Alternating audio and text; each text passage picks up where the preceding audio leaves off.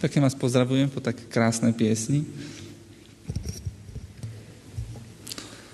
Po takom dlhšom čase sa, sa tu stretávame. Ale napriek tomu je to také, také trošku cyklické, tak ako keby ten čas sa znovu vracial. A vy určite každý týždeň sa tu takto stretávate na tomto mieste. Má, má, je v tom akýsi poriadok. Pravidelne chodíme do práce a po práci pravidelne chodíme domov. Zvykli sme si na to, že náš život je usporiadaný do určitého poriadku.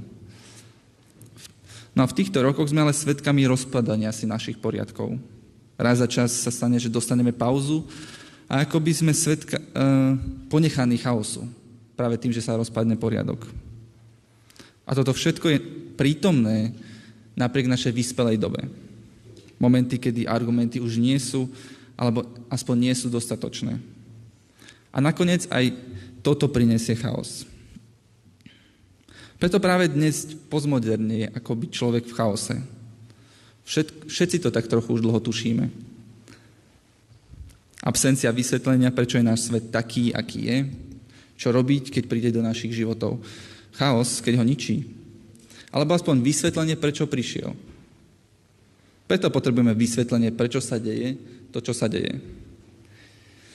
Jedno veľké vysvetlenie dnes ale už neexistuje. Preto ich máme veľa, a to pri každej otázke, aj keď odpovede sa často opakujú.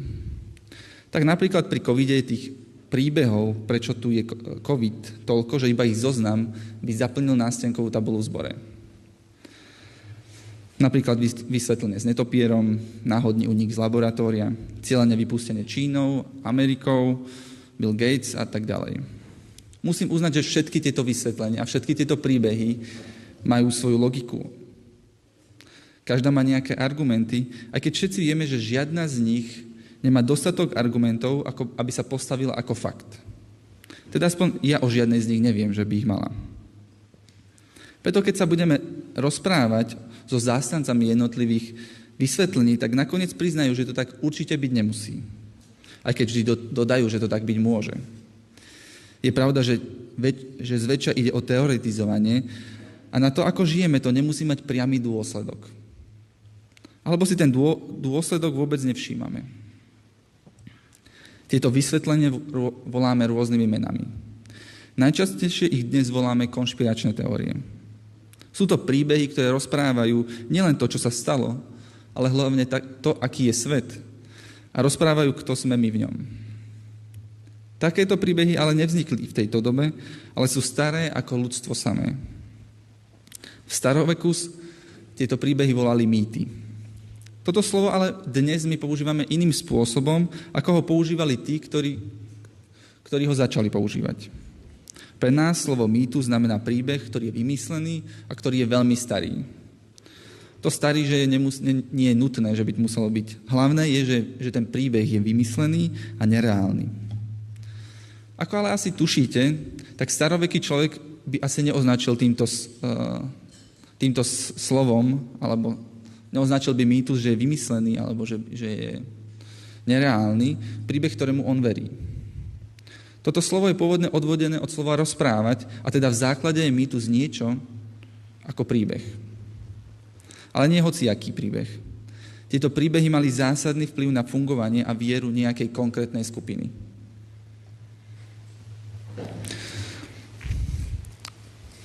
Takýchto mýtov bolo veľa, ale aj jeho druhov. Medzi najznámejší druh mýtov patrí určite mýtus o stvorení. A my sa dnes na, takýto, na, na takéto príbehy pozrieme. Určite sa pozrieme na najznámejší príbeh o stvorení v knihe Genesis 1, ale tiež si spomenieme na hlavného konkurenta, ktorý vznikol v nedalekej oblasti od tohto príbehu. Prečítame si ale iba text v Genesis, keďže sa jedná o dlhé texty. Preto iba poviem, o čom ten príbeh bol. Najprv budeme čítať z knihy Genesis z 1. kapitoly, 26. až 29. verš. Kniha Genesis, 1. kapitola, verš 26. až 29.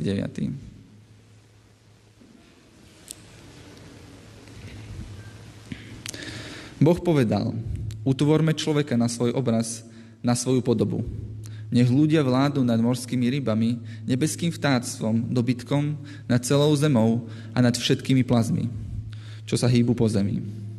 Boh stvoril človeka na svoj obraz, na Boží obraz ho stvoril. Stvoril ich ako muža a ženu, Boh ich požehnal a povedal im, ploďte sa a množte sa, naplňte zem a podmante si ju.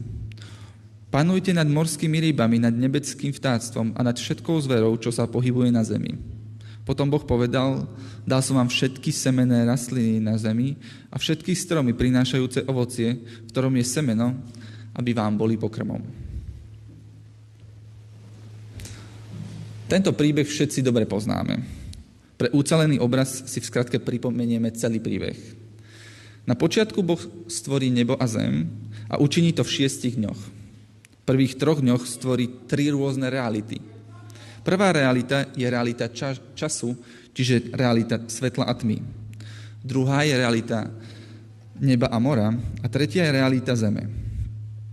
V posledných dňoch stvorenia zase Boh naplňuje tieto tri reality. Prvú realitu naplní slnkom a mesiacom a hviezdami, aby vládli tejto realite. Druhú realitu naplní vtákmi a rybami a nakoniec realitu zeme naplní zvieratami. Človeka stvorí nakoniec, aby vládol zvieratám a zemi. Nakoniec posledný deň Boh odpočinul od všetkého, čo stvoril. To, čo sme teraz spomínali, je dôležité. Pretože teraz budeme hovoriť o príbehu z babylonského náboženstva, aby sme mohli vnímať podobnosti a rozdiely v týchto príbehoch. Je nápomocné poznať tieto príbehy, pretože človek, pretože človek vyrastal v kontexte, v ktorom pozná takéto príbehy. A práve jeden z nich mu konkuruje. Pôvodne je ale tento príbeh oveľa starší a teda by sme nemali hovoriť, že je to babylonský príbeh, ale akácky. Tento príbeh ale potom používajú všetky babylonské štáty, ktoré vznikli po akádskej ríši. Príbeh, ktorý prerozprávame, sa volá Atracházis. Ide o dlhší príbeh, ktorý sa vynie od stvorenia človeka po, po potopu. Príbeh nesie meno muža, ktorý je ekvivalentom nášho Noéha. Nás ale zaujíma začiatok príbehu. Príbeh začína tým, že sú dve kategórie bohov. Tí vyšší a tí nižší v zmysle hierarchie. Tí vyšší bohovia majú na starosti vládu nad svetlom, svetom a teda si ju rozdeľujú. Jeden vládne dňu, jeden vládne noci a tak ďalej. Na druhej strane sú tu nižší bohovia, ktorí majú na starosti starať sa o zem. Majú ju obrábať a to preto, aby sa starali o jedlo pre všetkých bohov. To sa im ale nepáči a preto urobia povstanie alebo zburu. Celá situácia sa ale vyrieši a to tým, že bohovia stvoria človeka. Človek tu teda mal zastúpiť pracujúcu triedu, aby bohovia mali čo jesť a oni sami sa nemuseli namáhať prácou. Príbeh potom pokračuje tým, že keď sa človek premnoží, tak bohovia zošlu potopu, pretože im ľudia znepríjemňujú existenciu hlukom. Človek ale nakoniec presvedčí bohov, aby ho nezničili, takže im obetuje jedlo a presvedčí ich, že im je k užitku. Ten prvý rozdiel v týchto príbehoch je, že v príbehu Genesis nevystupujú žiadni iní bohovia, ale iba jeden. Text je tak explicitný, že radšej ako by mal použiť slovo pre slnko a mesiac, tak radšej použije výraz veľké a malé svetlo. Je to kvôli tomu, že po hebrejsky sa povie slnko šemeš, teda áno, a mesiac jarách. Zároveň ale v tejto lokalite sa rovnako volali aj božstva. Teda Šemeš a Jareách neboli len svetiace telesa na oblohe, ale tiež to boli bohovia slnka a mesiaca. A teda, aby sa biblický autor vyhol tomu, že by čitateľ zboštil tieto telesa, tak ich radšej pomenuje, a to veľká a malá lampa. Toto ale neplatí len pri slnku a mesiaci. Nakoniec nie, nie je oblasť, ktorá by mala svojho konkrétneho Boha. Pretože pre žiadnu z oblastí Boh Genesis neustanoví, ani nestvorí, ani nesplodí žiadného iného Boha, ktorý by vládol nad ktoroukoľvek realitou. Namiesto bohov sú tu najprv dve telesá, ktoré vládnu času, a teda dňu a noci. No a potom je tu človek, ktorý má vládu nad zemou. More a nebesia tu nie sú spomenuté, alebo ich vládcovia, iba to, že ich Boh naplní rybami a vtákmi. Tou druhou významnou zmenou teda je, že človek je vykreslený v Genesis ako Boží obraz, kým v babylonskom príbehu je človek vykreslený ako otrok. Asi vieme všetci, čo je to otrok. Otrok je niečo, čo slúži potrebám svojho otrokára. Otrok je ale zároveň niečo ohavné a to práve svojou slabosťou. Je vydaný na milosť a nemilosť svojmu otrokárovi.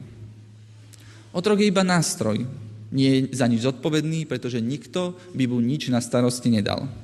Všetko, čo sa okolo neho deje, je v rukách otrokára a to preto, lebo mu je vydaný. Otrok so svojou situáciou nič neurobí, pretože nič urobiť nemôže. To, čo dokážu otroci robiť, je, že môžu volať na svojho otrokára, aby sa zlutoval nad nimi.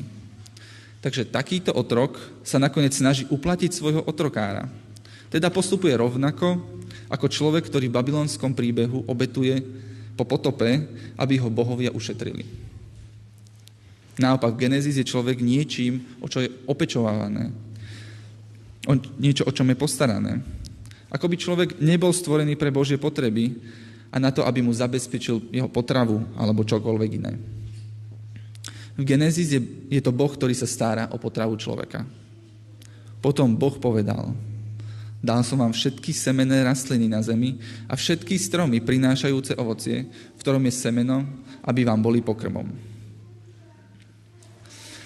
Rozdiely v týchto príbehoch sú celkom zjavné. To, čo je ale spoločné, že sa jedná o staroveké príbehy, ktorí nemusia mať hneď praktický dopad alebo morálne ponaučenie. Čiže z nich nedostanete informáciu o tom, čo teraz ideme robiť, alebo čo už nebudeme robiť, alebo čo budeme robiť inak. Tieto príbehy naopak rozprávajú o našej identite. A tá síce nemusí mať hneď praktický dopad, ale časom sa v praxi určite prejaví. V príbehu v Genesis, keď Boh stvorí človeka, tak o ňom hovorí ako o Božom obraze. Je to dôležité, pretože vtedajší človek sa stretával s dvomi druhmi to, toho, čo mu hovorili Boží obraz. Prvý prípad boli vládcovia okolitých krajín. Alebo teda veľa týchto kráľov tvrdilo, že sú obrazmi Boha. To teda znamenalo, že mali božskú moc riadiť krajinu alebo hovoriť ostatným, čo má byť vykonané. Nemusím hovoriť, že mnohí ľudia týchto kráľov nemali radi, alebo ich mali radi, ale bola to zmiešaná náklonnosť so strachom. Teda takémuto Božiemu obrazu ste otročili, pretože jeho vôľa bola vôľa Bohov. A tí zrovna neboli moc milostiví. S, druho, s druhým typom Božieho obrazu ste sa mohli stretnúť ako so sochou nejakého Boha. Obidva obrazy Bohov bývali v budove, ktorý sa po hebrejsky volá Heichal. Toto slovo prekladáme dvoma spôsobmi, a to buď chrám alebo palác, aby sme rozlíšili, či sa jedná teda o sochu alebo o živého kráľa. Pre vtedajšieho človeka to bolo ale jedno slovo. Králi mali preto často náboženskú moc, cez nich do sveta prechádzal poriadok, boli udržovateľi a strážcovia stvoreného poriadku. A keďže vtedajší obyvateľ bol otrokom babylonského eposu, tak do týchto chrámov ľudia nosili jedlo, peniaze, príbuzných, aby si uplatili svojich bohov. Asi nikto z nás nezabudol, že Izraeliti mali zakázané ako kráľov, tak aj rytiny. Biblia spomína, to spomína z dôvodu toho, že buď teda modly boli hluché, a teda vás nepočujú, alebo preto, lebo králi majú tiež svoje zámery a teda aj oni sú hluchí k, vašim problémom. Aj keď pri kráľoch určite sa môže stať, že vyslyší vašu prozbu, ale aj tak nakoniec je to on, kto z toho najviac vyťaží. Je to on, kto si bere veľa koní, veľa žien, veľa peňazí. Teda tieto obrazy mali slúžiť ako pomoc, keď si nevieme rady s problémom. Druhý a asi najhlavný dôvod je to, že Boh svoje obrazy už urobil. A teda vyrábať obrazy Boha, ktoré si robia nie len drze, ale aj komické, keď si predstavíme, že tými obrazy sme my. My sme teda obrazy Boha, ktoré si robia obrazy Boha, a to preto, aby sme nemuseli byť obrazmi Boha. Beda ale náhradám, ak nerobia, čo od nich očakávame. Každý král, každá so, socha má svoje limity. Preto je pravda, že aj král sa bojí hnevu otrokov, pretože keď otroci nie sú spokojní s doterajším obrazom, tak ho rýchlo vymenia za iný, ktorý bude fungovať teda aspoň podľa ich meritok.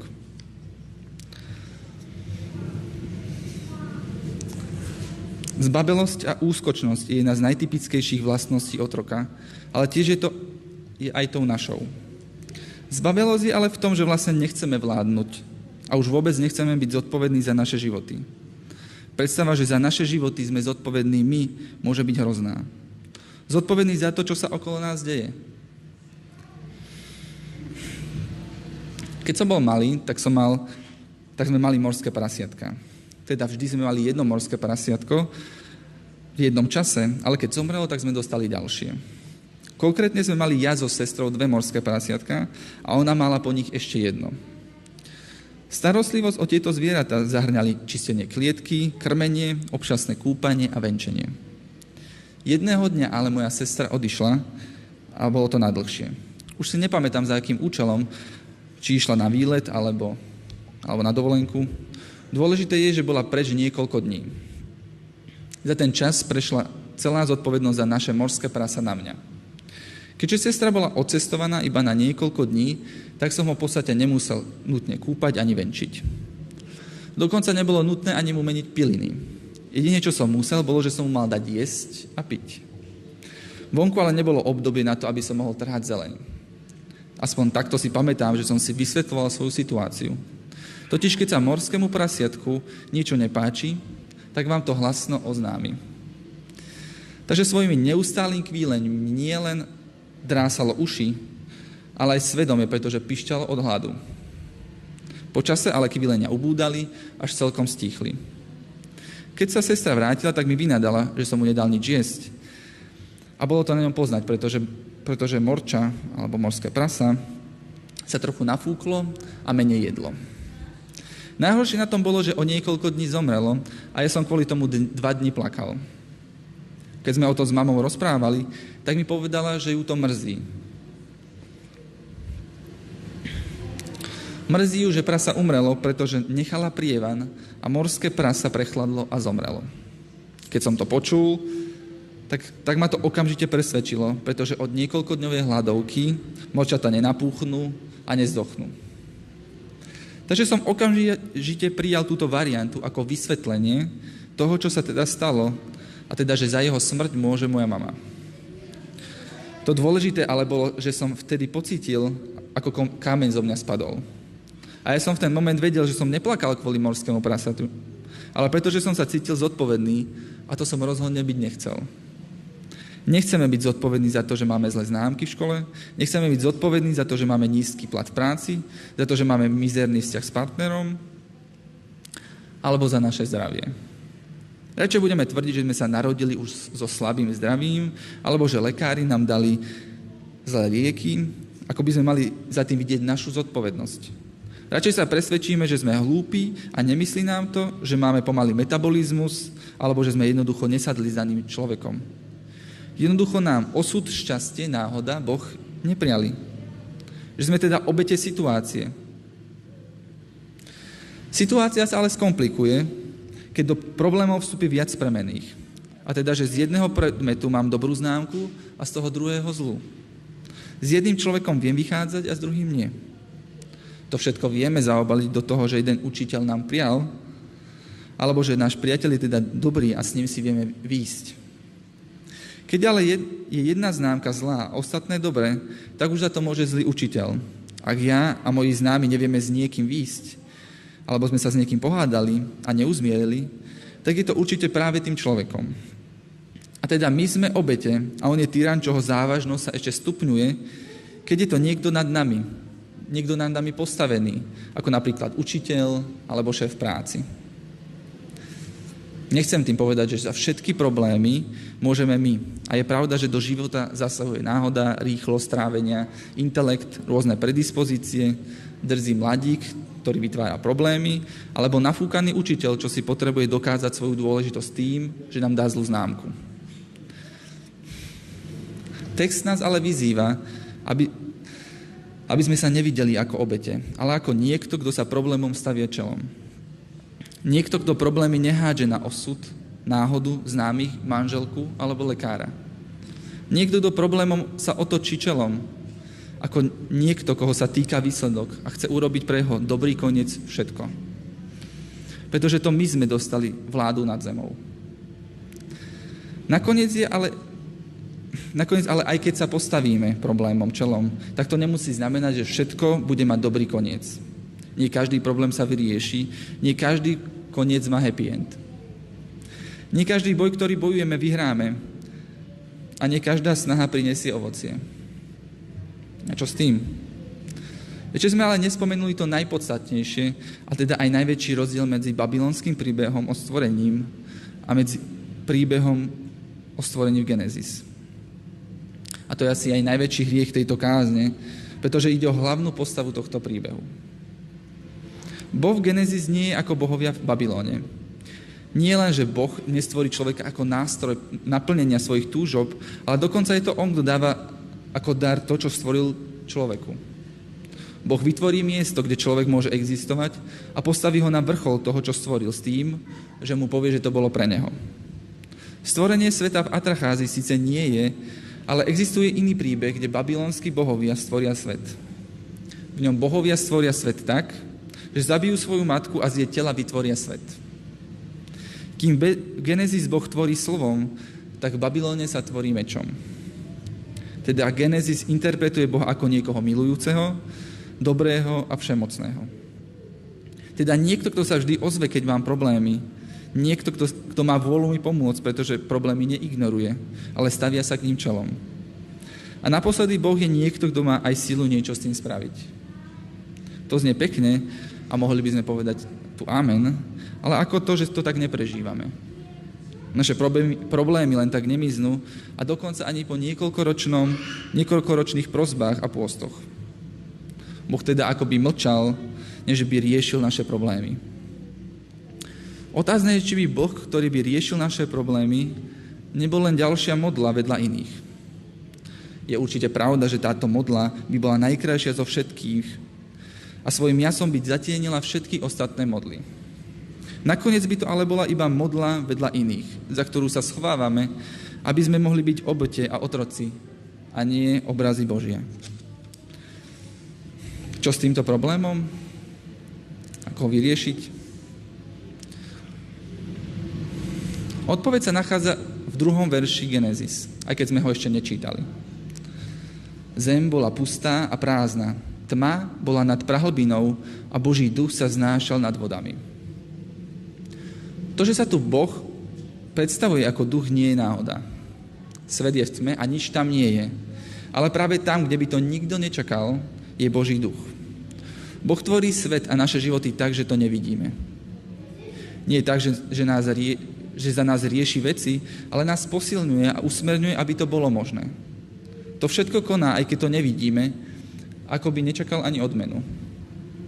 To, čo je ale dôležité, je, že nám tým ukazuje, že aj tam, kde už nič nie je, tam, kde sa už nič nepohne, tam, kde už nikto nič nevidí, môže byť život.